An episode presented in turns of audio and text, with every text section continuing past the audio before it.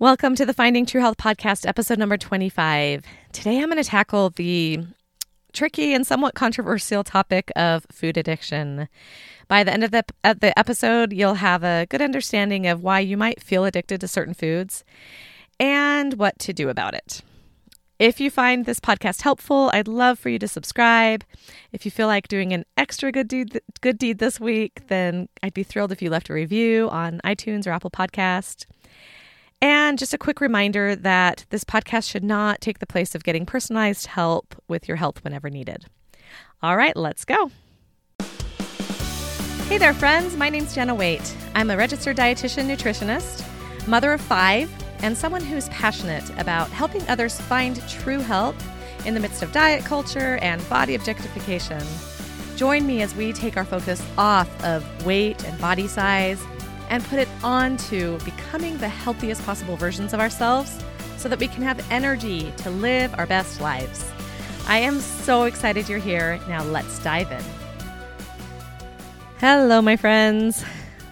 I tried recording this podcast about 20 minutes ago. I got everything set up, ready to go, sat down, started talking, and got this terrible case of the hiccups. so I tried recording for about two minutes, realized it wasn't going to work. So I went, got a drink, took a little rest, and now I'm back, and thankfully my hiccups are gone. And hopefully they don't come back during this episode. All right, we're going to just jump right in because we're covering a really big topic today. I hear this phrase quite a bit. People say, I feel like I'm just addicted to food, or I feel like I'm addic- addicted to sugar. And I can totally relate. There have been times in my life that I've felt such a strong draw to certain foods or just to overeat in general that it truly felt like an addiction. In college, I went through a brief period of being really restrictive with what I ate during the day and really excessive with my exercising. And then at night, I'd just feel completely out of control around food. I remember once in a while eating animal crackers and milk late at night until I either felt sick or I just kind of went numb. Although I haven't had issues with binging for a couple of decades now, I still have felt now and again, like I've had no self control around certain foods at certain times in my life. So, first, let's talk about the concept of food addiction in general. Experts actually disagree about whether food or sugar can truly be addictive or not. There's a little bit of a debate going on right now, and I want to give you both sides of that debate so that you can kind of form your own opinion or at least be aware of the different sides and their arguments. Here are the arguments as to why some people believe that food could be considered addictive. Certain foods are what we call highly palatable or highly hedonic, and these are just foods generally high in a combination of salt, fat, and sugar or artificial sweeteners. It's usually not just one of those three things, it's generally a combination of two or all three of them that has been shown to cause the most problem. There's been a drastic increase in these highly palatable foods and processed foods in general since the 1980s. There are people who actually, it's their job, they specialize in finding what's referred to as the bliss point of a food. This is the point at which we just want to keep eating and eating. And therefore, we'll keep buying and buying that food, that food's product. Food manufacturers also look at things like the different flavorings, the aroma, the oral texture, the texture in your mouth, the visual texture, how it looks, how it feels, its creaminess, its firmness, uh, crumbliness, uh, something called melt, viscosity, mouth coating, compression, springiness. There's all these different variables of food that they kind of play around with to find where that bliss point is and where the, the most pleasure can be found from that food. So this is a an industry, it's a big business. And these highly and kind of unnaturally rewarding foods seem to produce the same behavioral and neurological things that we see in addiction of other kinds. They cause a release of dopamine, which is our brain's reward system, and that overstimulation of the dopamine reward circuit causes an intensely pleasurable kind of like a high. And then this pattern is memorized by our brains because it really enjoys that release of dopamine. and it encourages us to eat that food again in the future, usually through giving us really intense cravings so that we can recreate those good feelings. As with other addictive substances, we can build up a tolerance for certain foods, particularly sugar. The more sugar we eat, the more dopamine receptors our brain creates to be able to handle that rush of dopamine. And this means that we need even more sugar later on to get that same kind of kick out of the food in the future. And so we seem to need more and more sugar to get the same satisfaction that we did maybe the first few times we ate a certain food. And this is a common thing found in other addictions as well. People also often experience withdrawal symptoms when they greatly reduce or eliminate sugar from their diets, which is again another sign of sign of addiction. They develop intense cravings, often get headaches, they can become really irritable, restless, things like that. Many people have complaints of compulsion around food. The definition of compulsion is the irresistible urge to behave in a way that runs contrary to your expressed conscious wishes. These individuals feel like they're unable to stop themselves from consuming a substance, a food, even though they no longer want it, even if they no longer even get any enjoyment out of doing out of eating it, I've heard of people even talking about going through the garbage to get food that they threw away because they just feel this intense urge and desire to eat, even though they consciously do not want the food. For me, the difference between having like a desire for something versus having a compulsion for it is when I want becomes I need. If you feel like you need that cookie or that whatever, rather than just really wanting it, then that can really feel like being addicted to cookies or whatever the food is. There's also evidence that addictive like behaviors, including with food, are genetic. It's estimated that genes account for about half of a person's risk of addiction.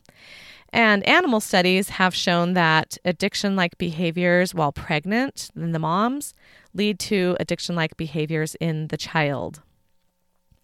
And then finally, those with a history of trauma or physical or sexual abuse, particularly as a child, have been shown to have greater risk of food addiction.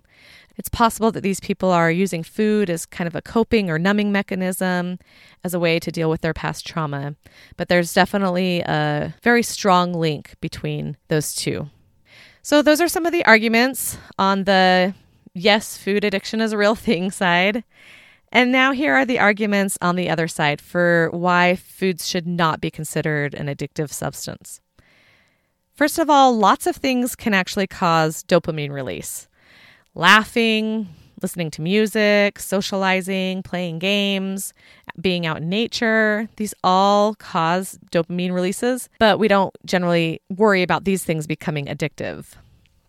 Another argument is that although the region of the brain that is lit up when eating highly palatable foods is the same region that's lit up when using something like cocaine, it's also the same region that's lit up when listening to music. Again, most people aren't too concerned with possible music addictions. So just because that brain, that part of the brain is lit up doesn't necessarily mean that the person is experiencing addictive behaviors. Also, though there are some similarities uh, with a brain on sugar versus a brain on drugs, there are also differences. It doesn't act the exact same way in both instances. Another theory is that diet culture has really contributed to this feeling of food addiction. Dieting, food restriction, uh, how we view these quote junk foods, these all seem to have a really strong effect on binging stronger actually than the foods themselves. When we develop a fear of these foods or we're really restrictive, it can just worsen the guilt and the shame that we find when we eat them. It can make them feel even more desirable than they would be otherwise if we didn't if they weren't so taboo and kind of demonized in our society. We have to remember that the reward system of our brain, including the release of dopamine, is an essential human survival instinct and food is a requirement of life. Hunger actually enhances the reward value of food. It triggers more dopamine. When we're hungry, food tastes better. So the argument is why would our bodies have a natural mechanism like hunger for something that could harm us, such as enjoying food? And a final argument I've heard is that much overeating that we experience, that people experience, can be attributed to habits and to the Pavlovian conditioning. So you remember Pavlov's dog experiment? Every time he fed his dogs, he rang a bell. And after a while, every time the dogs heard that bell, they would start to salivate, even if there was no food around. This would indicate that overeating is a learned response and not an addiction. And it just has become a habit, and that's why we might feel really compelled to eat at times. So, those are kind of the two sides of the argument. But for me, here's the bottom line whether or not food addiction is, quote, a real addiction, it's a legitimate feeling for tons and tons of people. And I also think whether or not food addiction is real is really less important than how we think about food and how we can maybe limit those compulsive de- desires if we're experiencing them. I want to emphasize that feeling addicted or out of control around food is not due to a lack of willpower. A lot of times it's portrayed that way in society. Again, diet culture kind of plays into this, convincing people that they need large amounts of willpower in order to eat healthy, be healthy. But we have to remember that there are strong biological mechanisms working to drive you to eat large amounts of certain foods for various reasons. So, what should you do if you find it hard to control yourself around food? I wish I could give you a cut and dry answer here, but unfortunately, there really isn't one. This is a complicated topic. Scientific research is somewhat limited, and different people might need to get treatment in different ways. It's an individualized thing. There's no one size fits all here. If you are struggling in this, area, I strongly suggest that you get some personal help from a qualified professional. There are lots of reasons that people overeat or might feel addicted to food. And I'm not going to be able to cover all of those reasons here in this podcast episode, but I will give you a few ideas here that you might want to try. Again, this isn't going to be an exhaustive list of options, but I will cover as much as I can. First, it's important to note that we're dealing with two things here. First of all, we're dealing with some really strong biological mechanisms causing the feeling of addiction. And then, second, there's also some mental and emotional things going on generally. So, first, let's talk about those biological mechanisms. The first thing you're going to want to do if you feel like you have a problem with food addiction is make sure you're getting enough to eat throughout the day. Sometimes this can sound counterintuitive to people. They, they think, I'm already eating too much. Why are you telling me to eat more? But this is a huge one. Your body is going to have intense cravings for simple carbohydrates, things with sugar and white flour, things that are going to give you a really quick boost in your blood sugar when it is undernourished. It'll give you a much more intense desire to eat those foods because it feels like it doesn't have enough nutrition. Again, this is a huge problem with dieting, and one reason that so many people have a problem with overeating, especially at night when they're on a diet. They're restricting and being, quote, good all day long. And then by the end of the day, their body sends these huge cravings in an effort to get more food. And then that combined with the fact that they're tired and their willpower is spent, this leads to a binge or at least eating more than they want to at night. And it also leads often to consuming more calories than they would have if they hadn't been restricting all day. And it's really a double whammy because foods taste better and give us more pleasure when our blood sugar is low. So if you eat highly pleasurable foods after fasting or restricting, that dopamine rush in the in the brain is even stronger, making you want those foods all the more the next time. So if you find yourself craving one of these highly pal- palatable foods, I recommend first checking in and asking yourself if you could just be hungry. If so, eat a satisfying meal first, and then give your, yourself permission to eat the pleasure food if you'd like, if you still are craving it you'll likely find that either your craving has gone away or you're able to get satisfied on just a small amount of the food. This just happened to me today, actually. I started craving something sweet, but before answering that craving, I looked at the clock and I realized it was one o'clock and I hadn't had any lunch. So I wasn't necessarily feeling hungry, but those cravings were kind of my indication that I was hungry. So I ate a nice balanced lunch. I decided that I still wanted a little something sweet. And I found that just a few chocolate covered almonds, like three, satisfied me, my sweet tooth completely. I know that if I'd gone straight to the chocolate almonds before eating lunch, I would have eaten much more. Just getting my blood sugar up made it so that my body really didn't desire that sweet food anymore. And then a final note on the biological side of all this is as much as possible, try not to eat highly palatable foods at the same time every day or in the same place all the time. Your brain will start associating that time or the place with that food, and it's going to produce much stronger cravings in an attempt to get that dopamine hit that it's expecting at that time or in that place. So, for example, if you tend to eat um, ice cream every night, say around eight o'clock, guess what's going to happen every night at eight o'clock? Your brain is going to say, Hey, where's my dopamine hit from that ice cream? Maybe one night you decide you don't really want to eat ice cream because you had a big treat earlier, or you're still really full from dinner, or for whatever reason, but you're still going to have to battle your brain all the harder, and you're probably going to have some intense cravings come eight o'clock because your brain is just used to that. In general, I am a fan of having treats every now and again but I try hard not to have them again in the same time, same place, just to prevent that Pavlovian response from starting. Okay, the second aspect of all this is the mental or emotional aspect. I invite you to consider how you're thinking about pleasure foods. Are they seen as forbidden and off limits or as these super highly desirable treats? Having thoughts around these foods like this just leads you to wanting them even more. Try, if you can, to see food in more of a neutral way. I'm sure donuts and ice cream taste good, but are they really the most wonderful heavenly thing on earth or something that's just super extremely desirable? Research has actually found that the anticipation of eating a fun food lights up the brain's reward system just as much, sometimes even more so, than the actual eating of the food. When pleasure foods are really highly anticipated and kind of put up on a pedestal, they become even more enticing. That's why viewing these kinds of foods as these amazing, irresistible foods is probably not really serving you.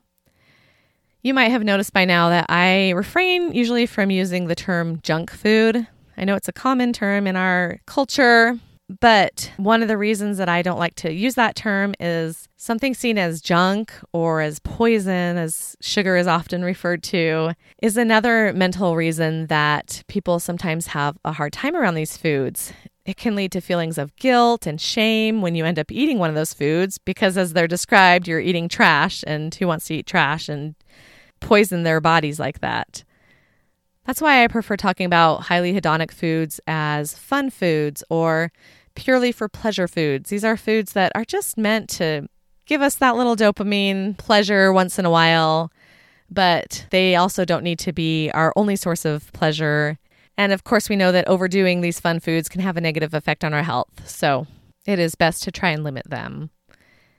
Another thing that can help with feelings of addiction for food is to avoid using food as a way to deal with emotions as much as possible. This just adds a whole other layer to eating, and you're probably going to crave these highly palatable foods much more often if they've become a source of comfort and one of your main coping mechanisms. You can go back and listen to episode number 11 for some ideas on how to handle emotions, particularly particularly stress, without using food if you want a little more in that area. And the last thing here I want to talk about is just that phrase, I'm addicted to food or I'm addicted to sugar. How does that thought make you feel? Maybe it helps take a little of the guilt away, knowing that there really are some powerful chemical processes going on that make it really hard to walk away from sugar sometimes and make that feeling of addiction.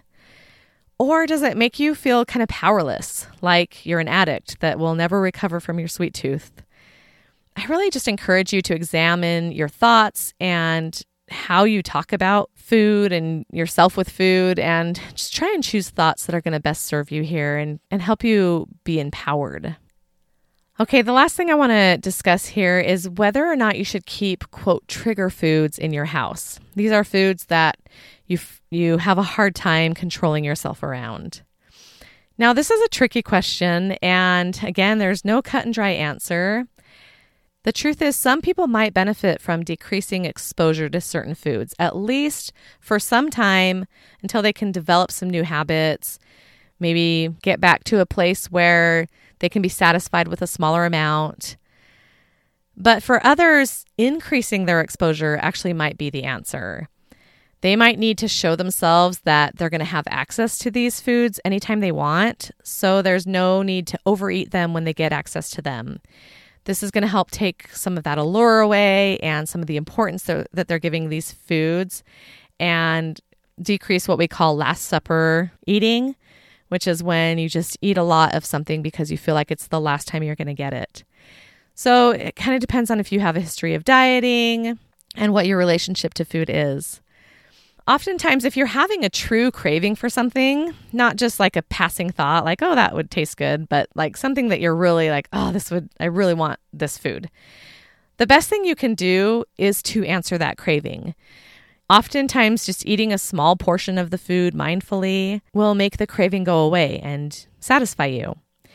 Have you ever had this experience? Maybe you've had a craving, but you're trying to resist it. And so you eat a bunch of other foods trying to satisfy that craving, but you're still not satisfied. And you just end up eating the original thing that you were craving in the first place. You would have been much better off in that case just eating that food first. But I want to emphasize here that that only works if you're eating it without guilt, if you're not kind of shoving it down because you're ashamed that you're eating it, but you're really allowing yourself to truly enjoy every bite. It's true that you really often get satisfied much quicker this way. I used to believe that I couldn't have my favorite foods in the house because I just couldn't control myself around them when they were in the house, I told myself I needed to eat them as quickly as possible so that I wouldn't be tempted by them every day and I could just get them out. But now I keep these foods around all the time because if I'm craving a fun food, I want to be able to eat something that I really enjoy and not just try to satisfy my sweet tooth on something that I only kind of like. I find that I eat much fewer pleasure foods this way. And here's the thing I've had some of my f- favorite foods now in the house for months without even touching them once. Some of them are even starting to go bad. So, how is that possible when I used to feel out of control around them? Well, here's what works for me. It might not work for everybody, but this is what I found works best in my life. First off, like I mentioned earlier, I'm much better at keeping myself fed regularly now. I eat regular meals, um, I also work to keep my other healthy habits going, like getting enough sleep and exercising and drinking enough water. So my desire to eat these foods has just gone down dramatically in general. But the second thing is, I don't keep these foods where I can see them all the time. I keep my favorite cold foods like ice cream tucked in the back of my freezer in the basement. And I keep other foods that don't need to be kept cold high up on a shelf in a closet that I don't often go in. Now, I realize that not everybody's going to have a second freezer in the basement or garage, but you could tuck treats just in the very back of your kitchen freezer or perhaps on the bottom shelf if you have a side by side. The point is just to make it take a little bit of effort to get to those foods. This just helps you in- avoid the impulse to eat them just because you saw them, or you just had a fleeting thought and they're just right there, so they're really easy to access. That's not a true craving. And if you're anything like me, you're going to eat a lot more of these fun foods if you give in to every impulse or thought that you have about them. It's it's when you're really craving it that you're going to go through the effort of getting the chair and going up on the top shelf of the closet or digging through the freezer to get to the food. And to be honest, those cravings just really don't come that often for me. Once again, you might need a period of staying away from those foods a little more just initially to kind of get your body and your brain reset a bit. But afterwards, I personally think that it's completely fine to have these foods in your house for the most part, for most people. I hope I've given you a better understanding of the concept of food addiction and some steps that you can take if you're feeling out of control around food. Again, I haven't been able to cover everything around this topic, but I've tried really hard to give you a good overview. choose just one or two of the ideas I mentioned, try implementing them into your life, and just see how it goes. And of course, if you would like my help with improving your relationship with food and kind of combating these feelings of food addiction that you might have, I would love to work with you. You can go to healththroughhabits.com. My self paced course is always available, but my one on one spots are limited. So you might need to check a few times. If I'm full, you can always get on my waiting list and be the first to know when more spots come open. Thank you so much for joining me today and have a wonderful day. I'll see you later. If you'd like help implementing what we've talked about today more fully into your life, come check out my self paced program at healththroughhabits.com. You'll use the science and tools of habit formation to help transform your health and your mindset. In just a few short weeks, you'll be able to add any number of healthy behavior and thought habits into your life so that you can enjoy finding true health for yourself. I hope to work with you soon.